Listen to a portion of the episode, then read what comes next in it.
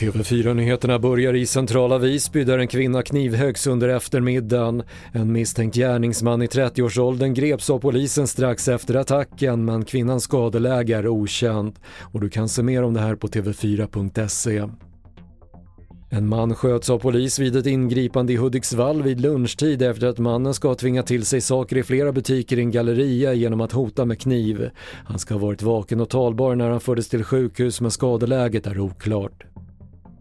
Storbritanniens premiärminister Boris Johnson kämpar för sin politiska överlevnad dagen efter att flera ministrar avgått i protest mot hans ledarskap. Under en utfrågning i parlamentet idag sa Johnson att han inte tänker avgå och slog tillbaka mot kritiken.